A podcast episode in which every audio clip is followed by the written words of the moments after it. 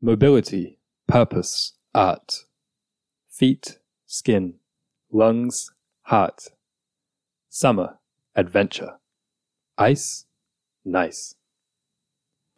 That's a poem called Outside. Composed by you, Aaron. Yes. Beautiful list of things that are outside. Yep. I feel like I am slowly forgetting how to write poems on this podcast. But anyway, that's to commemorate a good semester, I think. I'd like to think. And today is the final episode of our nature journey. And I've written on my page, Nature 16, the end. Finally. Because as we were saying this week, it feels like we've been doing this for a long time. Yeah. Which is not to say it's felt like a bad thing. It just feels like it's it's been a very long discussion. Mm. Understandably, given that the Solacene is a beautiful, sustainable, tactile feature, and really nature and sustainability are inextricably linked. That's that's very well said. And it's kind of frustrating, well, because when I was preparing for this week's episode, I just kept coming up with things. I was like, oh, we never talked about that. We never talked about that. And when you think about it, when you really think about it, I know this is insightful. Nature's big and it's hard to talk Yeah. about in just 16, 16 hours or so. Mhm. But today we're kind of wrapping it up, I think, with some fun exercises. As the title implies, we're kind of doing an overview of the Solacene itself through the lens of biomimicry. What we have done is broken up society into seven, seven, I think, very vague facets. There, there, there are more than that, obviously, but we just chose seven for the sake of brevity and fun, and also because they they kind of align in part with past and future Solacene semesters, which we thought was cool. And we're just looking to nature for inspiration and saying, this should be like that. Kind of like on one episode you said, the Solacene library should be like a beehive. And we never questioned it. Perhaps we should have Mm. one of the wilder things that you've said. But before we get into the heart of the discussion, Alicia has some things she would like to say about the Solacene zines. Each semester, we make a zine to accompany, and as Aaron said, it's hard to cover all of nature in 16 hours, but we managed to do it in 16 pages, or Wow. how many pages it is. I think it is. but we made a zine that is a small collection of our artwork. That's in air quotes for anyone watching on YouTube, and writing and interpretations of how nature will be different in the Solacene, mainly being less polluted and a bit more accessible. And I encourage you, if you would like to support, well, the Nature Zine, you can support Ecojustice, which is a climate justice organization, or if you buy the other two zines, you support the podcast, which is really lovely because we love making it and enjoy having some support for it. So you can check that out in the link in the description. Moving on. So we want to start with one of the seven facets, which is aesthetics. Yeah. So this is quite vague, but what organism or natural mechanism did you take inspiration from for the aesthetics of the Solacene? Well, this is kind of a preface for the other six facets because Mhm. I think I probably chose them in a more abstract aesthetic um, initial like sense than you probably thought things through a little bit more than I. So, and my new catchphrase I'm trying to incorporate into my vocabulary is "it's a vibe." Oh, As you know, I'm trying to become a little bit more um, Emma Chamberlain. yeah. So it's a vibe, I think, and um, the aesthetic is dinosaur time, Oh, specifically the Mesozoic era. which mhm. I think is something like 250 to 66 million years ago. Something like that. Not that I have recently looked at it. Um, and what do you think I find so appealing about this era? the sandiness. It was very sandy, you say? Wild? I don't know. Yeah, the, I think the wildness is really cool. I just think obviously there's not going to be like giant creatures roaming around in the Solacene, probably. Mhm. But I like the vibe of like it's a vibe. If you went back to the if you went back to the Mesozoic era, it would be like a theme park. It would be so fantastical and so wild. There'd obviously be an element of danger, but it, in the solar you I'll phrase it more like adventure. There's fun, and there's like, wow, what's that fern? Oh, it's trying to grab my leg. Like there's just like wild stuff. There's a Mhm. screeching eagle above, and this very long necked thing that's reaching for an ancient pear on the top branch of a tree. And um, Wonder. wonder is good. Yeah. Yes. And also, everything in the Mesozoic era was a lot newer than it is today. Hmm. When you think about it, it was fresher. Was fresher Earth. It's true. Yeah. I like that idea. For mine, I said one specific species of bird who is called the Vogelkop bowerbird. and basically, it's not even after the bird, it's after the homes that they make. Okay. Because in the Solacene, things will be functional and beautiful. And of course, natural. So, given that this is a bird, they're not using cement to make their houses, they're Hmm. using twigs. And they make a three by five foot dome. So, like, pretty big, could fit a small child in it. And they decorate their front lawns with leaves, with shiny beetle shells. What else do they use? Flowers. And it's very simple. It's very cottage core in the aesthetic. But I picture even if people are living in cities, that their homes will be a bit more, take a lot more pride in them, the way that these birds take pride in their homes. Sure. And I think the aesthetic will leak into other parts of society. So, like, things will be not just all natural and Foraged. foraged, but they'll be collecting beetle body parts, similar to these birds, meaning the beetle body parts to me represent technology. Okay. Even if they're very natural, obviously. But I feel like these birds are doing this explicitly just for the sake of the beauty of it, which is very Solacene. So not just making it sustainable and earthy, but making it beautiful as well. And clearly, tactile.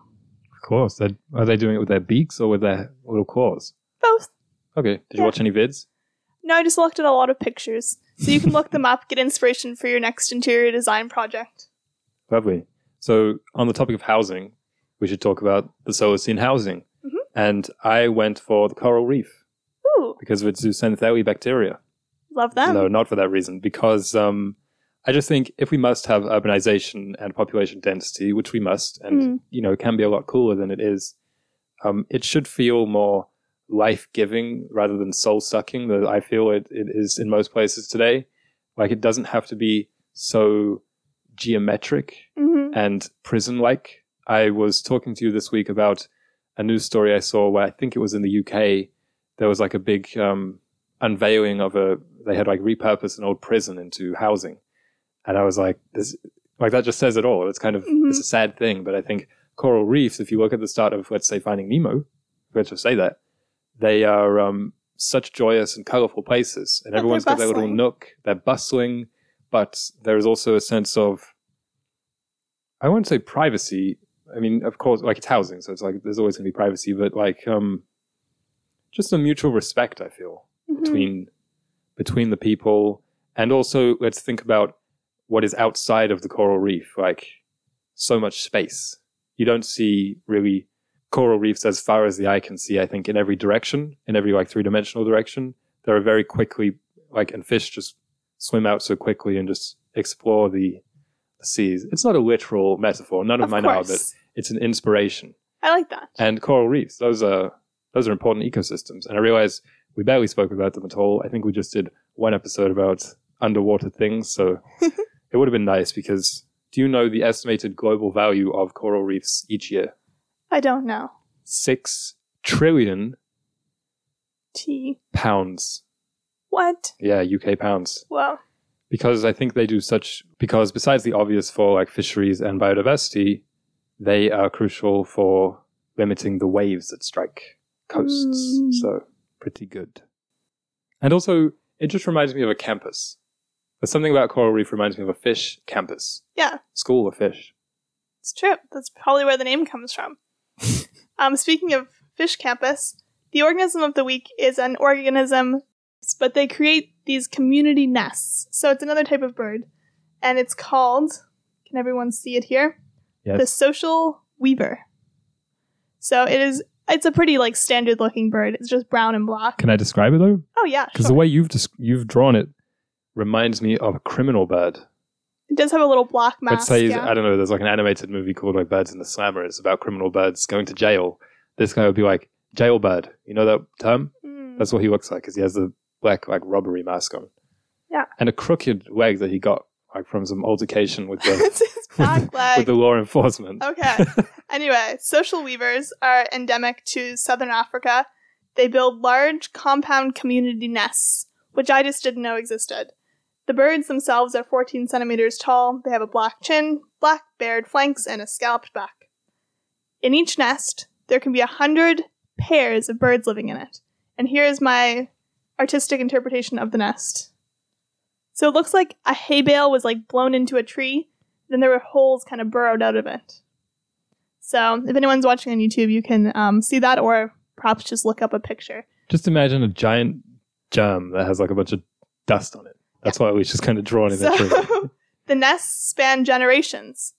So like maybe the grandpa birds work together to make the nest, and a hundred years later, they're still living in it. Their offspring, and other species sometimes use the nest. So it's like communal housing. So it's like they build it, but they're like, okay, fine, you guys can come in and mate or nest or lay your eggs in here too. Some snakes and reptiles will live in the nest too. That Um, doesn't sound very good. no, it's not. So they get in and they They're gonna eat the eggs. has one of the highest, yeah, predatory uh, rates of seventy percent of eggs are eaten. And I feel like that's not a good argument for the communal housing. so this isn't my housing. Um, this isn't what I think the Solacene housing should be like. Okay. it was just interesting. Um, I feel like the social weavers are kind of taken advantage of in many, many ways because other birds will build their nests nearby and rely on the social weavers' alarm call. So, like, they'll call out if there's a predator coming, and all the other birds will kind of vacate the area. So they just they do a lot for the community. They eat mainly insects, and because they're in such a dry climate, they don't really drink water. They just eat the insects and get the water from them okay.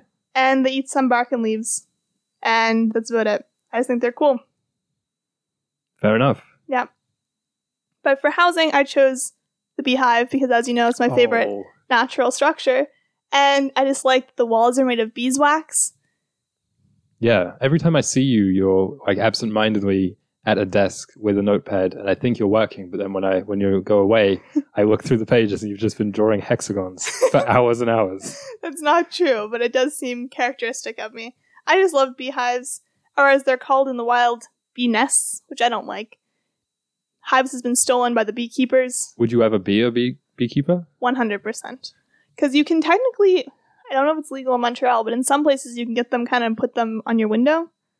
And you have to cut a hole in the glass, so I don't think you can do that in a rental. But have the bees kind of coming through your walls into a indoor beehive. That doesn't sound nice. I like the idea. but anyway, I like that the houses are multifunctional, but obviously aesthetically very pleasing. So the little compartments, the hexagons, can be used for laying eggs, for the larva to kind of Larvate. Yep. And then turn into pupae. And they're used for storing pollen, for sleeping. Obviously, the queen bee has her own peanut shaped holes that she lives in. Okay. And yeah, I just really like them. Seinfeld's movie made it seem like quite a depressing place to live, though. Hmm.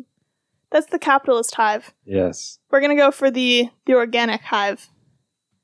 But yeah, I like them, and I also like that they they're not often built hanging the way they're always depicted in cartoons. They're usually like fit into like a hole in a tree, and if you look up pictures of naturally occurring beehives, they look so cool because it's like there's a tree and then there's just kind of these bright yellow hexagons kind of poking out, or in rocks or things Yeah. like that, and I just really like how they fit themselves into the natural environment very seamlessly Mm. and unintrusively. Like they're not hurting the, they're not like burrowing out a hole in the tree to live. It's just like they find a hole and then build the beehive there. And I think we could take some inspiration for that. That's cool. So they're just, it's a vibe. They are just fitting themselves into the natural landscape hmm wherever seems best. Yeah, and it's compact. So it's not like they're sprawling. They each have their own nest or their own hmm beehive. Like they all live together in community. Have you ever eaten honeycomb? I don't think so. I don't think I've ever eaten it either. I feel like I would really like it though. Mm. Um, the next facet, let's talk about communication. And I wanted to be representative of many different kingdoms of nature and different like scopes. So we had the dinosaur. I was more referring to the whole era itself. And of course, then we had, we went under the sea for the coral reef. Now we're going deep within to inside the human body. That's hmm. like the cells of the human body is what Yes. I'm saying for communication.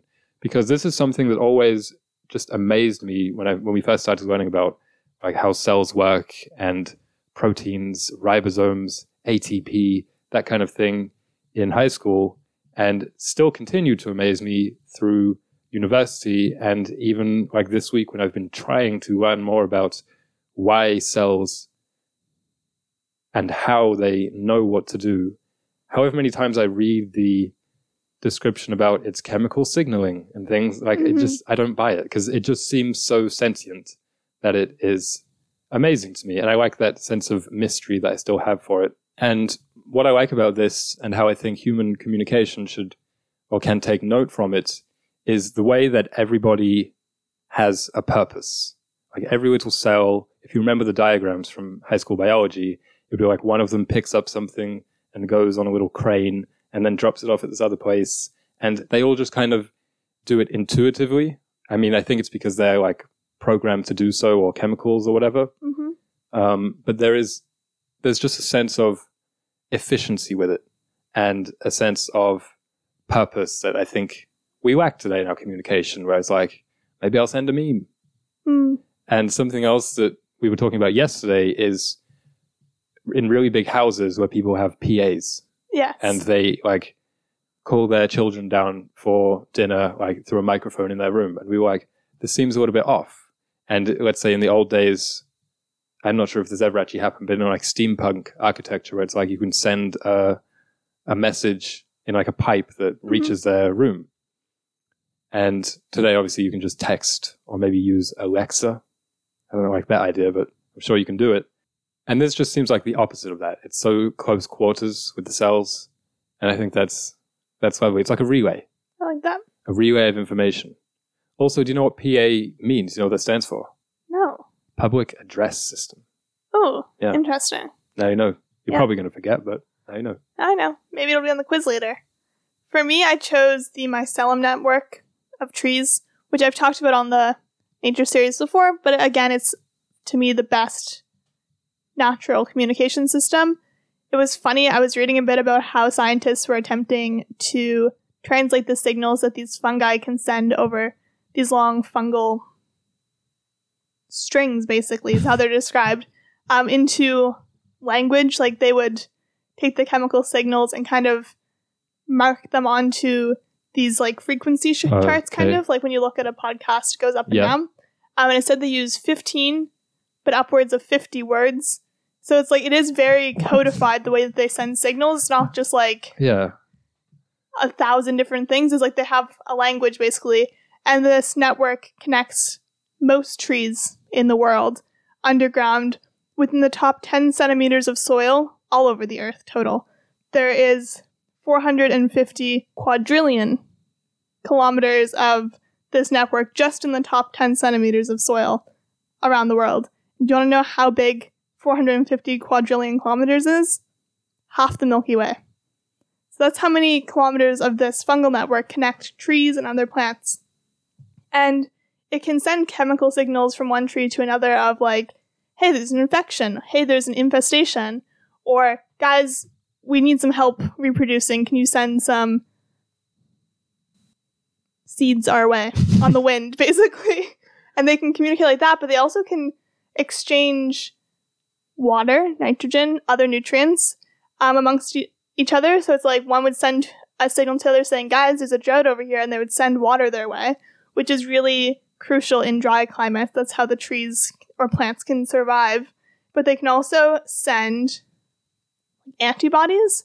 So this forest, maybe they succumb to a disease, but they can send out the antibodies to other organisms to then fortify themselves against it. And that's how it was originally discovered. That's so crazy. Yeah. And I think the reason I chose this is because it's not just the dissemination of information, like it's not just the language, it's the exchange of the symbiotic exchange of nutrients and like okay, obviously they could store up the water for themselves in this network, but they're choosing to transport it to other people. And I just think we could use technology or communication systems a bit more amicably than we currently do. It's sometimes just used for, as you were saying, it's going to send a meme. Like it's kind of mindless. It's not with any purpose behind it. Yeah. It's certainly not to like make the world a better place the way that these networks seem to be doing. I think we can learn a lot from it. And it's like obviously these fungi who are living in the network doing all this work, they are getting water and carbon dioxide that the trees are fixing into the soil, but they're providing the trees with 90% of their phosphorus and 80% of their nitrogen. So it's like the trees just could not exist without this network, which is really crazy to me because you think of trees as such powerful centennial beings, whereas no, they need the support of the community underground and above ground. I feel like we can learn from that. So what about when you grow a tree just like in a pot or in a garden that hadn't previously had trees in it? I don't know. Okay, I don't know too much about it. that's it. cool. That's cool. Yeah. Um, transportation is next, Mhm. and going from. Well, I suppose you just talked about the Milky Way, so it's, Mhm. uh, it's topical because I wanted to reference the raw power of orbits, Mm, comets, asteroids, these gravitational mechanisms which move the huge celestial bodies in a way we cannot even fathom the scale and mm. sometimes the speed. And so I think for our transportation, we can take inspiration from that. So gravity, magnets. Well, it's magnets. It's like using harnessing. I'm just, I Mm. put that in quotation marks, harnessing, because I feel like it's always There's gonna be a lot of harnessing. a lot of harnessing, yes. um, Okay. like in Interstellar, the movie, Mhm.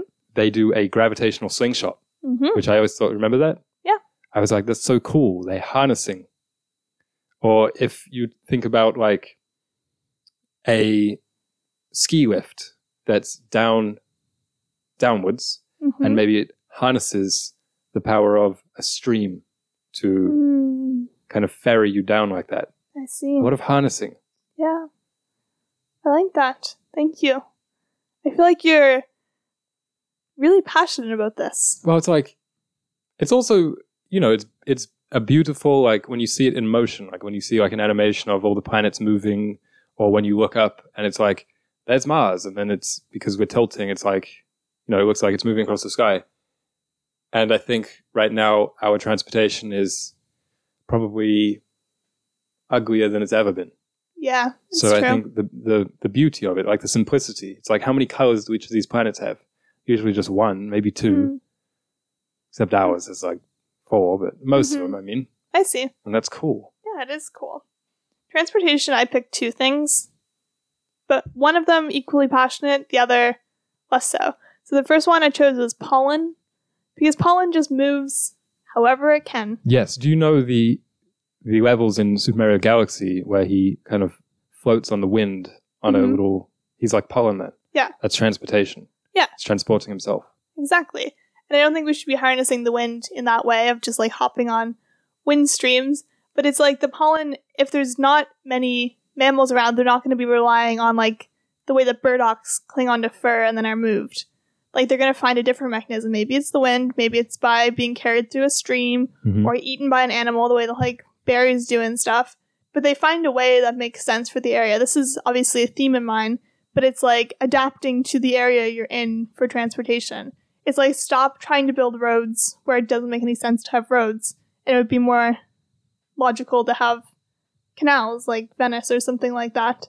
And yeah, just be logical about it. Don't try and fit a square peg into a round hole the way that I feel like we tend to do. And my second one, you know my favorite transportation idea tunnels. Right. I can see it on your page that you kind of spelt it wrong, but I'm going to let that slide. So prairie dogs build underground towns and then networks. I've seen them in a wildlife reserve in Nova Scotia and they just kind of or no, it wasn't Nova Scotia, it was it was in England. Where we saw these prairie dogs or Yeah, I like know. meerkats I remember. popping up and they just have yeah, these It underground was like whack a mole. Exactly. And I just think it's wonderful. And I think tunnels are really logical for cold climates or very precipitation heavy climates. So people can choose active forms of transport, walking or biking, and not have to worry too much about Yeah. Imagine if there was a cycling city underneath Montreal. yeah, how cool would that be? I mean, there's a metro, but hmm forget about that. I think metros are cool too. And it doesn't make sense for everywhere. Like some places have a lot of bedrock, so it wouldn't make any sense to build tunnels. But they could be above ground tunnels as well, so just like covered walkways. And I think we can take inspiration from the prairie dogs. The next two I have, I'll lump them together because they're the two artificial ones I have. hmm So it's food and politics. And for food, I chose a farm, Okay. which is kind of stretching the limits of nature a little bit, but it's Mhm. outside, so I'm going to count it. Okay. And this is because of the empathy, because I think, like, when you think of food or like problems with the world or how to design food, you think about making it more equitable. So it's like you don't have the obese people here, the starving people here. But then when you look at nature, I know you talked about the mycelium network, but for the most part, it is not equitable like that. Like there isn't that kind of empathy. Like when you look at a forest, it's like some things get light, some things don't, and they die, but some things get maybe more light than they ever needed to survive, and so they grow really big. That's just how it is. And I think um, in terms of like economics, it's it's more about um, trying to counter that as best we can. Hmm. So I think it's a bit of a, a, a tangent, but when people talk that down entirely to capitalism, I think it's a little bit of a fallacy. You could say that maybe it um, exaggerates or extenuates this natural phenomenon. That's my opinion. But with farms, it's like I was thinking about farmed plants, not so much farmed animals, but I think it's also the case for them. Everything gets its own spot, every seed, and they all get pretty much the same amount of water because it's quite uniform and the same amount of sunlight. And it's like almost, I know that like farms still get like a bum strawberry, but for the most part, it's all Honestly, good. that's really an incredible metaphor for society at large. Thank you. The plants being treated equally. Yeah, I don't I mean I don't want to think about us being farmed because obviously at the end of the lettuce's life and it gets picked and eaten. But Hmm. but like it's growing there. It's quite fair, Yeah, quite a fair time. I like that. For food, I chose the sea slug. Obviously, I want humans to be able to photosynthesize, but also still be able to eat. And these are the slugs that basically they're called kleptoplastics, and they absorb the chloroplasts of other photosynthesizing organisms and kind of incorporate them into their cells. Apparently, they're not born with the chloroplast in their cells. I always thought that they were. It was like somewhere along the line, the chloroplast got absorbed and then was passed on, just like within the the cell. But I'm pretty sure it's something that Yeah. happens as soon as they're born. I talked about this with a species of salamander Mm, during the semester. Remember? yeah, You don't remember? I do. Well, and yeah, I just think that would be cool. I think eating is wonderful and a great part of the human experience, but it'd be cool if we could somehow pho- like harness photosynthesis, perhaps even to generate food. harness. Yeah, harness So photosynthesis. You're to generate food, not Not no. necessarily to have it in our cells. so. Isn't that the, what we do when we grow plants, though? Yeah, it is. but I mean more like capturing food out of thin air right. Okay. and making it happen. Yeah. Like making it grow out of thin air, which I suppose is exactly what happens when you grow vegetables. but anyway, Um, that sounds a lot like something I would say on this podcast. and I'm Yeah. kind of proud not to have been the one who said that because I don't know, don't know how well it holds up. But politics is the next facet that we want to talk about. And for me, I hark, harkened back again to a previous episode and referenced the bonsai garden Mm. because, again, it's like the artificial one. That's why I lumped these two together. Mhm. Um, bonsai, one of the main tenets of it is that it represents a wider landscape only on a micro form. And I think Mhm. that's what politics should do. It should be representative of the people, our skin color, our opinions, our ages, all this kind of thing.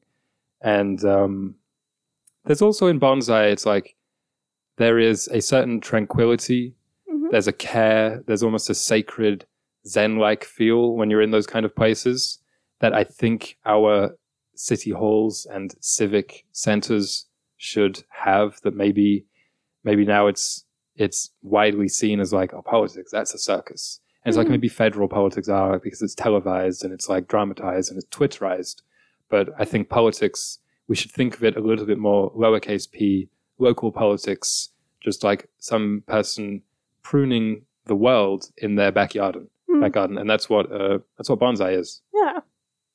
yeah there's something about how how natural it looks but also how kind of heightened Mm. a practice it feels like Yeah. very civil civic, civil, Yeah.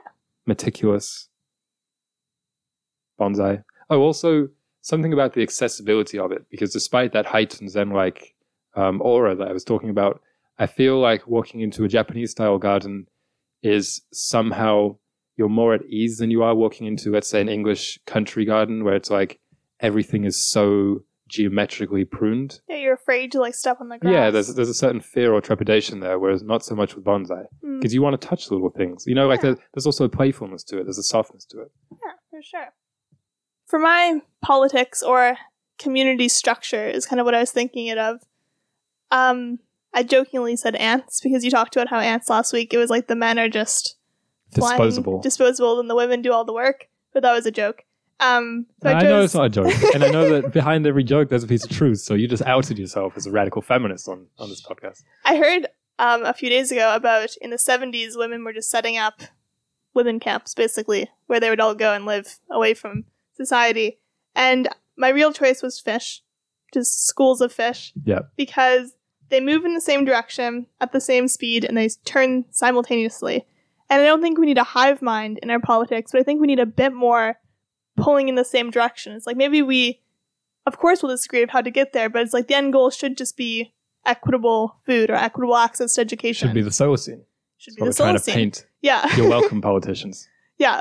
But right now, it's like, well, some people think that there's this a pri- this is a priority, and so on. But I feel like with the level of psychological and medical research that we have at our disposal, it should be able to just like prioritize it very Yeah. um, objectively. So not being like, well, I feel like this is. It's like objectively, if we got the food system Hmm. sorted out, then the education system would follow, and so on. I think Like, that's the hope with AI, yeah. singularity, things like this. So you're thinking of that scene in Finding Nemo where they ask for directions and the fish are all pointing as one. Yeah. Even though I think they do like a question mark or something like that. Mhm. Anyway, that's nice. The final facet is education. And I left this one till last because I'm most proud of it. And also, it might have been the semester that I think I was most proud of. Yeah. I know we're supposed to say it was a nature one, but I really like this one too. But I just, Mhm. I look back fondly on those education days. And also the zine. I really like that zine too. Um, so, my inspiration from nature for how the Solacene education should be is rocks. Mm, And what I took from these is their worldliness. yeah. I want to Salt of the earth. real salt of the earth. They just the Cockney rock. I feel like um, dumb as a rock. That's an insult, right? Yeah. So we need to reclaim this because why would a rock be dumb just because it doesn't talk? Silence is ignorance. Mm, No, my friend. I think quite often rocks have a a kind of stoic wisdom in their silence. mm, Think about how much they've seen, more than you can imagine. Because when you think about a rock, how old is it? Who knows? As old as the Earth. yeah. effectively because it's like a, you know the closed matter or whatever. So maybe it came out of a volcano, and then it just landed underwater for like 300 million years, and it just chilled there and Mhm. thought. It was like a meditation, um, like a monastery, just Mhm. alone with its thoughts, and then it comes back up to see the world, and maybe now it's a road, and every time it gets driven over, it's just growing its its opinion on how the transportation system should be. It's just like that that feeling of observation Mm, and of we don't always have to be talking. I know this is ironic because we have a podcast, but it's like sometimes just listening. That's the best way to learn. mhm. I think rocks listen very well. And also, I was thinking we should talk about rocks next week? Question mark. Even though we're not in the nature semester anymore, just like the rock rocks, segment. just like a rock episode. Okay. We don't have to, but it's just an idea. Yeah. Or we can have a segment called the sedimentary segment. Okay, I We'll know see. you you're feeling your wordplay a little bit too much these days. But I keep forgetting words It's a too, so it's balanced. It's a vibe. Um, it's funny that you chose rocks because I also chose something to represent that we don't need to talk so much. And I just said all animals, which is obviously quite a cop out. Yeah. But animals learn through observation and through experience. And I feel like when we're educating humans, we rely on language. So it's like until kids are four or even older and they can read, it's like we feel like, oh, they can't really learn anything because obviously they don't have the language for us to communicate with them, them to communicate with us. They can't read things, they can't ask questions. But really, it's when they're learning the most. Exactly. And we need to incorporate them into things like, hey, we're going to go together and we're going to dig this hole. And then they'll learn how to use a shovel, fine motor skills, all these different things. But like as it is, we'd be like, well, no, we can't really, they don't understand it. Yeah. So I think observation and experience are really great, not just for kids, but for adults too. Because right now, if you try and learn a language as an adult, it's like you're sitting there reading and reading and reading this stuff, but it's relying on a limited language. But if you have the experience and kind of just let your brain absorb things through immersion, Hmm. it's like a bit more, I think it would be a bit more natural. And maybe language isn't a great example, but it was a skill. I think it is. You're going to get some cuts and bruises, just like the deer taking its tiny Bambi to the, Mhm. the watering hole with it. Yeah. And maybe gets scratched by some brambles and it learns, like, oh, we have to avoid those guys. hmm But yeah, it's like we can rely on language, but I don't think language is the best way of educating. You read a recipe and you're like, yeah, cool. But until you actually make the recipe and realize, oh, the butter is going to separate if you pour it into something cold, so you need to temper it or whatever. It's like these things you need to learn through experience is really nothing else. And I think we can just look to nature for that. Look to rocks. Look to Maybe even more so than animals. Just my Mm. opinion there. I think you won out on most of those, but I'm sticking by rocks for the education. Cool. So the next section in today's episode is mostly kind of a silly send off for the semester, hmm which is let's play God. Let's invent something in nature that we wish existed. We've talked before about bringing back things that are extinct or bringing back practices that have gone by the wayside. This is more like put on your fantasy cap and what do you wish existed? You said you were very proud of yours, so I'll mention mine first Okay. so that yours gets the, the cool spot. I came up with three a threat, a food, and a companion. cool. So for the threat, it's called the inertia microbe, Mm. aka city slicker virus. So it's obviously a tiny microbe that um, gives you a headache if you sit still for too long. It's kind of like a balancing mechanism in this video game called uh, trying to escape the technological matrix. And the way you defeat this is by movement and sweat. cool. Sleep doesn't count, but it's basically just a way to get people off the couch. Mhm. That's myself included. That's uh, that's the the inertia microbe. And then for a food, do you want to guess what I chose? The savory snack. Pretty much, it's called uh, flesh grass. Is it warm? no, no, no. Okay. It's just like it's it has a fleshy texture to it. Mm. So it grows in strips.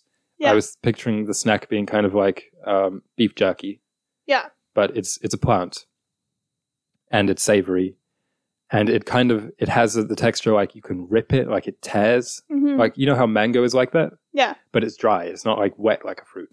Okay. We should try and I've never tried it, but I've heard that jackfruit is like that. Yeah, plantains they they kind of have a similar vibe to it as well, Mm-hmm. very savory, but I want to feel like fulfilled. Yeah. Retweet this episode if you agree with me.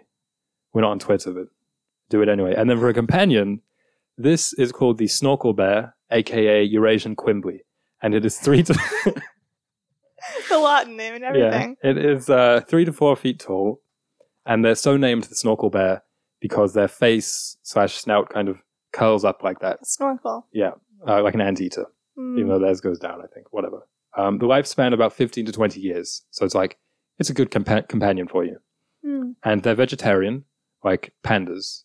They're very strong, um, house trainable, so like Mhm. they can use the bathroom. Picture how tall these guys are. Yeah. they can walk on it. on two feet or on four, like a bear. Um, and they love to wrestle. Oh. So that's what this is. Because I was thinking about like pets, like what kind of animal friend would I like to have? And obviously, dogs is the main thing. And I love dogs, but one of the things with dogs, most most breeds, I think, and most individuals, is that beyond once they grow out of their puppy stage, you lose kind of that physicality where they're like, Mm. I mean, there's a lot of dogs who love to play, but not often are they playing with you, like kind of wrestling with you or like, Mm. you know, doing that kind of thing. So I think this kind of thing, it would just, it would be really fun to like wrestle one. This is inspired by your insomnia last night when you were saying, I just need something to wrestle with. Like, I need to get this energy out. You wish Yeah. you had a snorkel. A snorkel bear, yeah, aka Eurasian Quimbley. hmm Um, there's two different varieties. One's all beige and one is like a dark red. okay. That's just, I don't know why I thought of that. Yeah, there has to be two. Um, that's funny. Which one would you want? Would you want one of these first of all? Of course you would. Sounds creepy. No, it'd be soft. It's like a giant teddy bear. But they're very strong also. But like they're the idea of vegetarian, the so they're red not going to ones. come for you. You want Mm. the red one? Yeah. So if you stain it, it wouldn't. Yeah, the beige. If you spill some grape juice on it, it might not might not work. Okay, my organism is kind of similar to your first one, so I feel less cool now. 'cause Okay. You invented three, Sure. but mine is called the single-use plastic flies. So they're like fruit flies, Yes. and you know how fruit flies seem to just spawn out of nowhere when you have the rotten fruit, Right. and they will instantly force you to get rid of the rotten fruit Yes. because you're like, I don't want these around. I don't want them to multiply.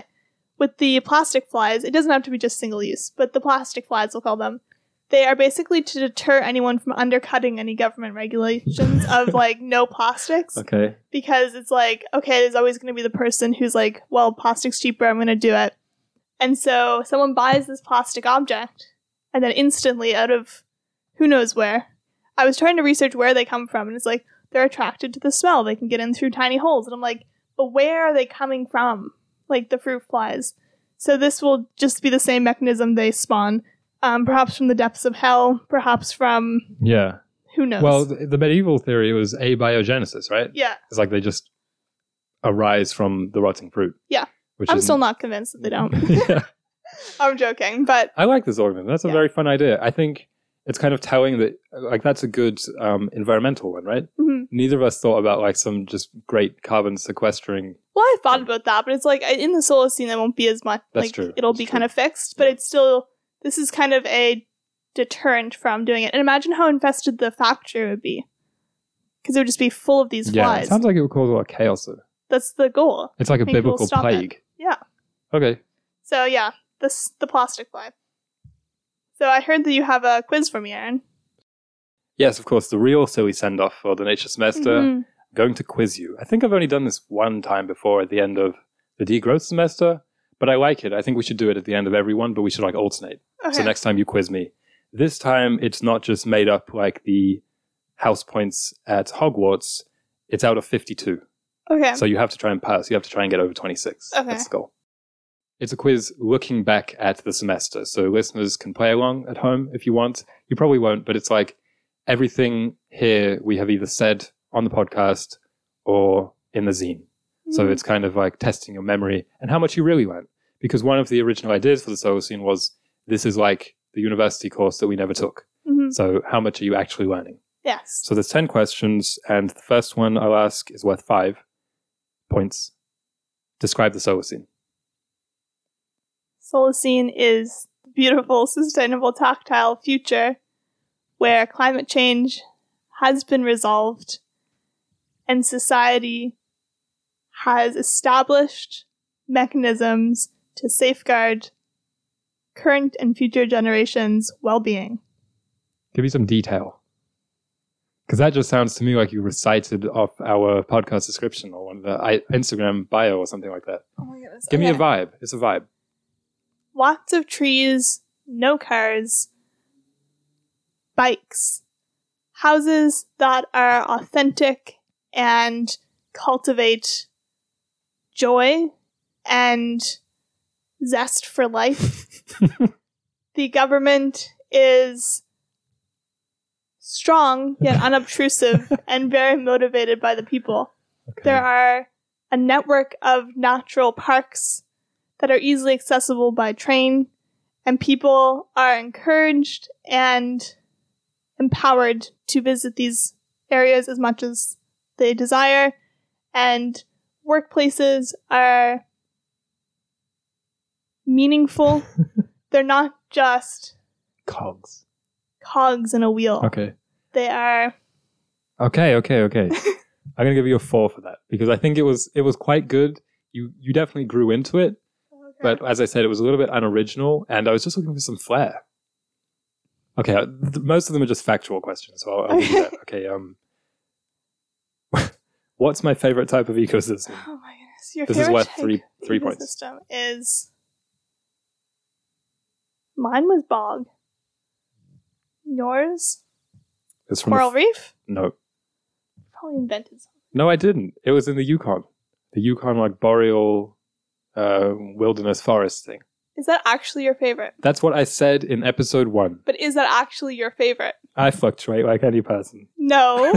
I'd say nine times out of ten you'd say coral reefs or something aquatic. It was in that week I wanted to move to the Yukon. Remember? thinking of changing your name to Nemo. okay. What kind of leaf is included in the nature zine? Spoilers for people who haven't yet bought one. There's a maple leaf in the nature zine. Okay, that's three so I went out and collected them. Uh, question four. This is worth 10 because there are 10 possible answers and you just have to name as many As as you can. I can. Your favorite textures of nature.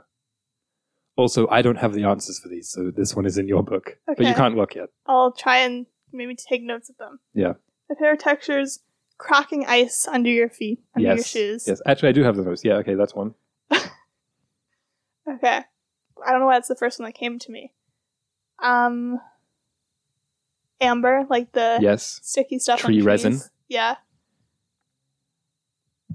Leaves that have lost their their leafness and there's kind of a leaf skeleton. Yes. Okay. That's one of them. Inside of a seashell. Yes. Oh. Time's ticking. Did I say like squelching mud?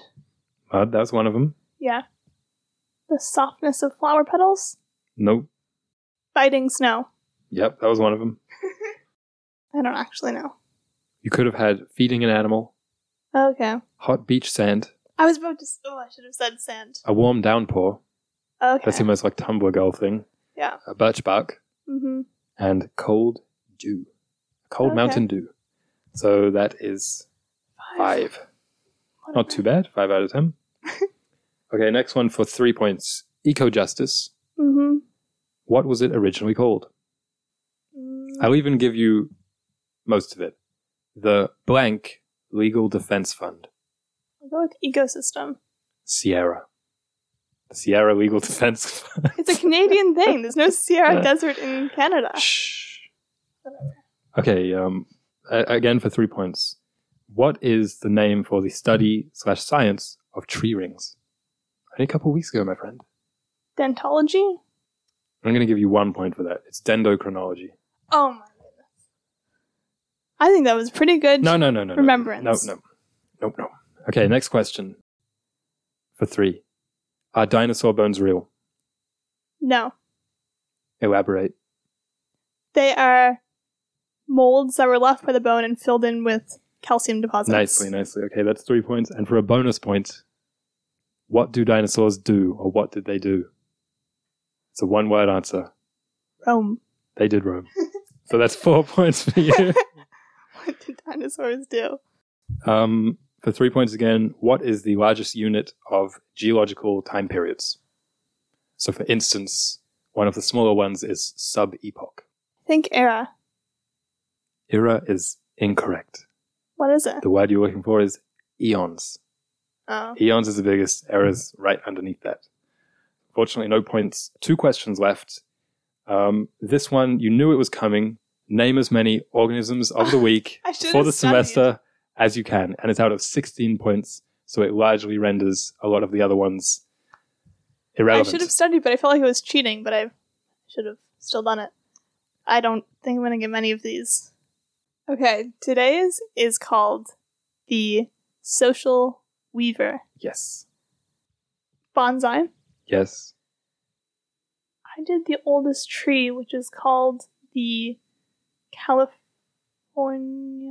I'll, I'll take that as enough because I can see this is going to be a struggle. well, it's it's a lot of things going on here. You have done some underwater. Did you do starfish? Yeah, I did a blue sea star. I'll give you that. That's four. It's gonna take me a while. I'm trying to wrap my brain for like four months worth of things. Did I? I didn't do seal. Should have done seal on week. I don't know yours. I was hoping you would. But if you want to guess seal, we can check. We have ways of doing that. Yeah, That's a shame. So that's four. I'm not looking at it right now. Okay. I think I did the kangaroo. We were talking about it quite a bit. Yes, you did do the kangaroo. Yeah. Anyway, for mine, you could have had the korok, the humble korok, the amethyst deceiver, the northern red anemone, the black ant, which was what I did last week, which you said was something made up, uh, the mosquito, the rock hyrax, those small little mammals that slept in dog piles, hmm uh, the blue sea star, as you mentioned, and the only one I have written for you was the jackalope. Jackalope. Yeah, you should have mentioned that. But anyway, five on that is uh, somewhat of a poor showing. And I don't think you can pass, but we'll ask this last question anyway. And this is a game of finish the line, finish the line from the poem. so um, I'll start with today's. There's three of them. So you get one point for each summer, adventure, ice, Heart. nice. Second one. I think that I shall never see Poem lovely as a tree. Correct. And last one, Mr. Mosquito. Cheetah. I'll give you half a point for that. It was Lawful Evil Cheeto. Mm, So my quick maths makes it look like you had 23 and a half. okay. So too not so far off the pass. Something Yeah. like 45%. Yeah. Fair play. Hopefully, people listening got slightly more. Probably not, but I feel like the organisms, as I looked through my notes, were all so obscure this semester. Like I had Yeah. petes, which I wouldn't what have. is it? Petes, which is the thing that the little microbe that eats plastic. and then I can't even like the rest. They're all just kind of. I think it's because we were talking about organisms so much in segments outside of the organism of the week that yeah, it became a bit of a blur. it did. That's all right. We love talking about organisms. So thank you all for listening to the nature semester. You can follow along over the next few weeks as we do some fun, creative episodes, a couple get to know us episodes. I think it's going to be really enjoyable. And then tune in for the new semester before you know it. Bye.